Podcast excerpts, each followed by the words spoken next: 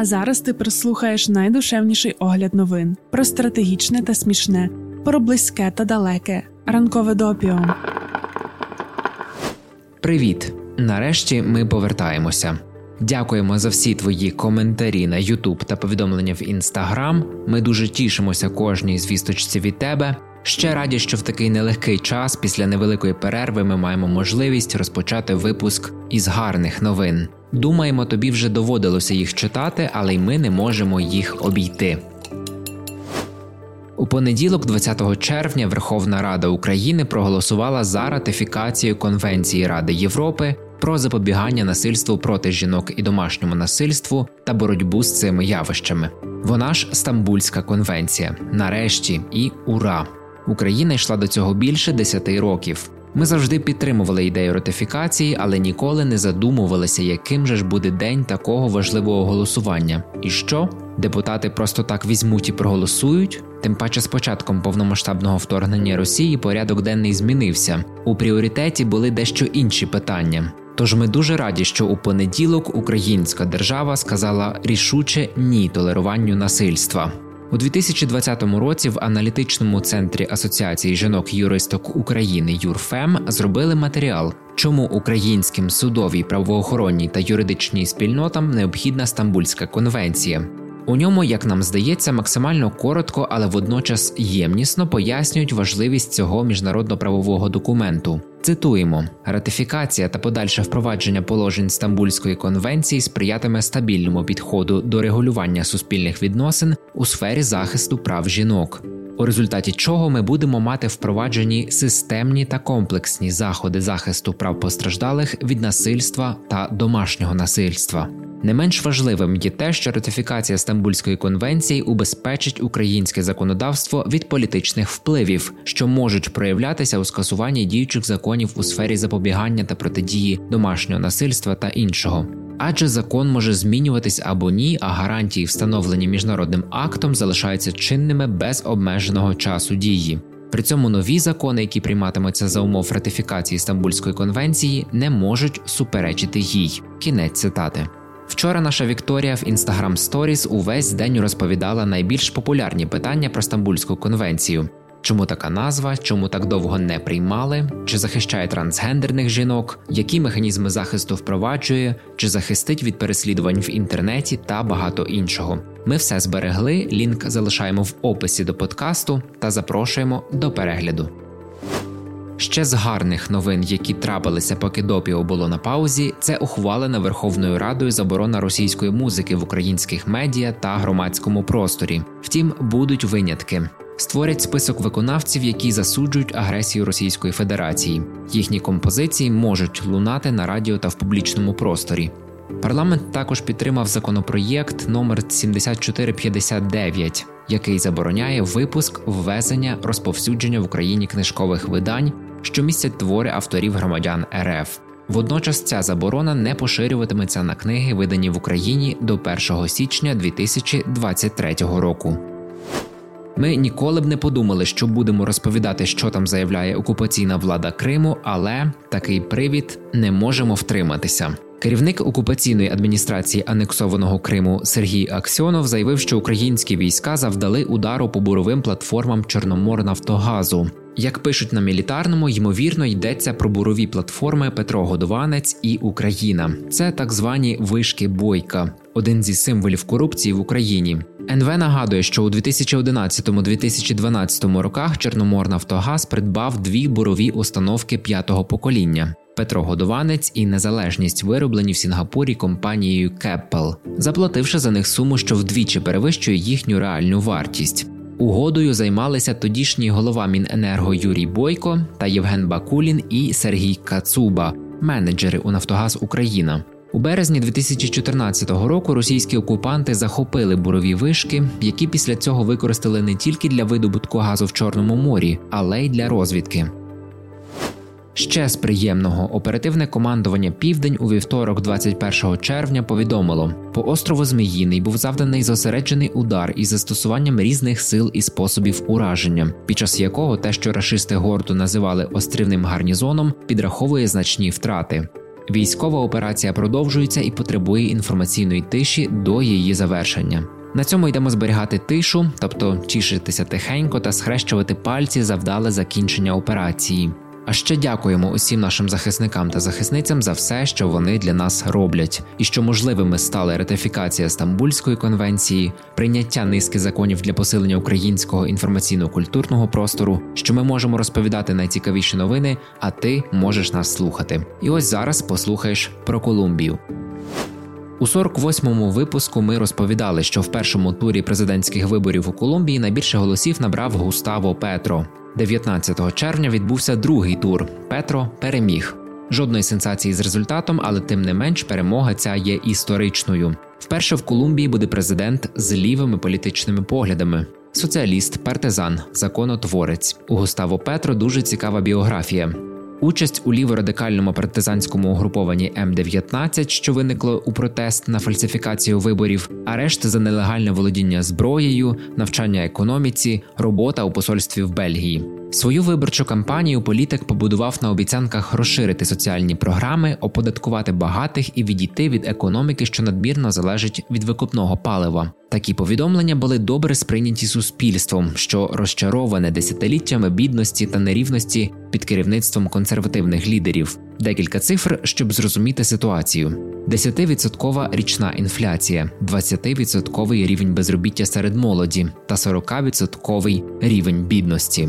Серед ключових характеристик сучасної Колумбії також зростання бідності та насильства, що у свою чергу призводить до рекордної кількості біженців, високий рівень вирубки лісів у Колумбійській Амазонії та її вплив на зміну клімату, і зростання недовіри до ключових демократичних інституцій. На акції підтримки Густаво Петро виходила молодь, яка часто говорила, що почувається зрадженою через лідерів, які десятиліттями давали великі обіцянки, але мало виконували.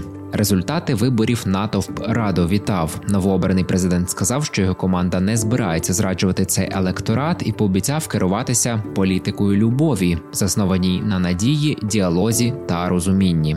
Перемога Петро також означає, що вперше віце-президенткою Колумбії стане темношкіра політикиня.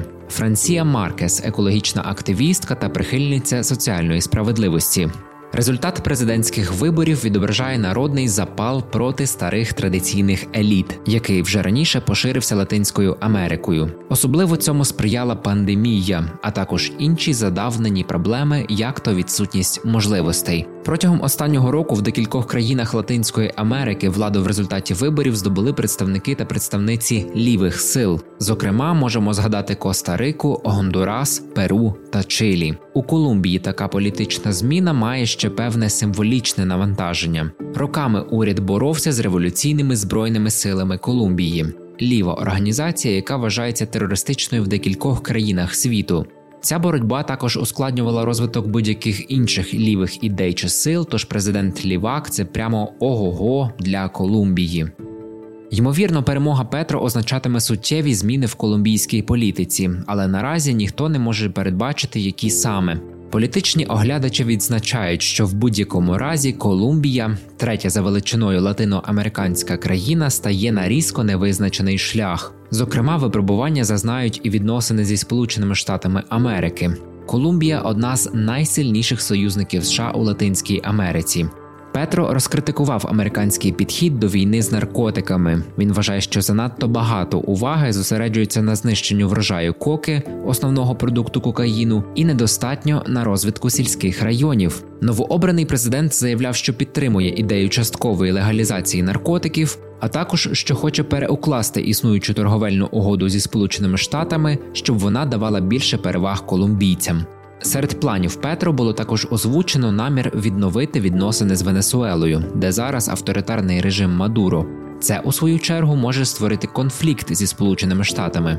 Ми продовжимо спостерігати за подіями в Колумбії, зокрема та Латинській Америці. Загалом цікаво, чи лівий політичний вибір сприятиме змінам і як взагалі себе покажуть у цьому регіоні ліві політичні сили. Це все з часом, а поки що можемо вітати, що люди мають можливість обирати тих, кого хочуть. І до теми Колумбії маємо книжкові рекомендації від Тані Попович, ведучої подкасту через 348 сторінок. Таня радить прочитати Ми забуття, яке настане автора Ектора Абада Фасіолінце. і короткі мандрівки з Боготи подорожі новою Колумбією автора Тома Файлінга. А ми продовжуємо тему виборів. Франція. У неділю там відбувся другий тур парламентських виборів. Президент Франції Еммануель Макрон втратив абсолютну більшість у національній асамблеї.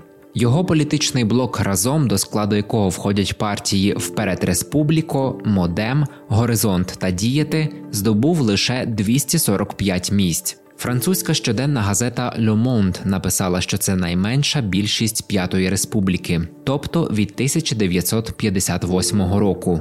Алла Лазарєва у матеріалі для українського тижня пише про загрозу глухого кута у французькій політиці. Цитуємо: внутрішня політика держави потрапляє до зони високої турбулентності. Бо для абсолютної більшості, щоб впевнено втілювати політичні рішення уряду, потрібно 289 голосів. І проблема навіть не в тому, що команді Макрона для кожного голосування бракуватиме 44 голоси. Критичність моменту полягає в тому, що про президентській фракції нема з ким укласти коаліцію. Ані крайні праві, ані крайні ліві не бажають співпраці з президентом. Частина республіканців також. 48 депутатів, котрі зайшли як неафілійовані, теоретично могли б стати в пригоді. Та складність в тому, що більше половини з них обралися на жорстких антимакронівських гаслах. Як ми зрозуміли, такий результат сприймається виключно як поразка, і причина її вкрай зневажливе ставлення до передвиборчої кампанії з боку Макрона. На ефіри не ходив, по регіонах не їздив, з людьми не зустрічався. Просто сидів в Єлисейському палаці і чекав, що його блоку і так віддадуть всі необхідні мандати. Ну тобто, звісно, Ману не просто сидів, він мав дуже багато дзвінків до Путіна. На кампанію вже й часу не залишалося. Ну що ж, тепер здається, потрібно буде знаходити час на спілкування з політичними опонентами, адже рішення тепер можна буде приймати лише після переговорів та домовленостей. Мабуть, у Макрона спочатку навіть буде ломка за дзвінками до бункерного Владіміра. Можливо, він зробить останненький дзвіночок. В одній руці телефонна слухавка, в іншій круасан, крихти якого встелили стіл. Владімір задушливо кашляє в слухавку, Ману розповідає про аромат потилиці Зеленського, а на обличчі його сльози. Сльози, бо нарешті треба припиняти створювати видимість роботи і йти на перемовини з Лепен, чия ультраправа партія Національне об'єднання здобула 89 місць. Це майже у 10 разів більше ніж мала раніше.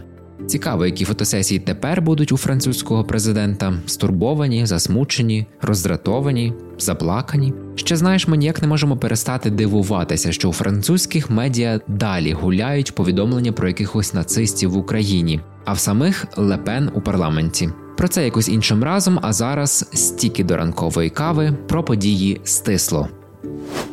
Синагога Бойтон Біч подала судовий позов щодо заборони абортів у Флориді. У ньому йдеться, що така заборона суперечить юдейським законам, які визначають практичні дії євреїв та порушує право на приватне життя, гарантоване конституцією штату. У позові зазначено цитуємо: для євреїв усе життя є дорогоцінним і тому рішення створити нове життя у світі не приймається легковажно та не визначається державним указом. У єврейському законодавстві аборт необхідний, якщо це необхідно для захисту здоров'я, психічного чи фізичного благополуччя жінок або й багатьох інших причин, недозволених законом Флориди. Кінець цитати. Нещодавно ми розповідали, що Ryanair вимагає від власників паспортів Південно-Африканської Республіки, які подорожують до Сполученого Королівства, заповнювати просту анкету на африканс. Це викликало багато критики, і ми передбачали, що лоукостер відмовиться від такого рішення. Все сталося саме так, як ми й думали. Ніякої анкети на африканс не буде. Міжнародна федерація плавання проголосувала за те, щоб трансгендерні спортсмени не брали участь у жіночих елітних перегонах, якщо вони пройшли якусь частину процесу чоловічого статевого дозрівання. Нова політика вимагає, атлети мають завершити трансгендерний перехід до 12 років, щоб мати можливість брати участь у жіночих змаганнях. Фіна також буде прагнути встановити відкриту категорію на змаганнях для плавців, чия гендерна ідентичність відрізняється від їхньої статі при народженні. Європейський союз заборонив деякі пігменти, особливо кольорові, які використовують в тату-салонах, оскільки їх вважають потенційно небезпечними для людей. Художники та виробники по всьому світу намагаються знайти заміну. Татуювальники протестували проти нових правил, оскільки стурбовані, що їхня форма мистецтва може бути під загрозою. На цьому ми закінчуємо сьогоднішній випуск. Знову почуємося вже дуже скоро у п'ятницю. Більше жодних розлук. Ринкове допіо це огляд новин від освітнього центру справ людини у Львові. Про все, що дійсно має значення, ми тобі повідомимо. Щотижня у понеділок, середу та п'ятницю можна читати, а можна слухати. Шукай у Telegram, на SoundCloud, Google та Apple Podcasts.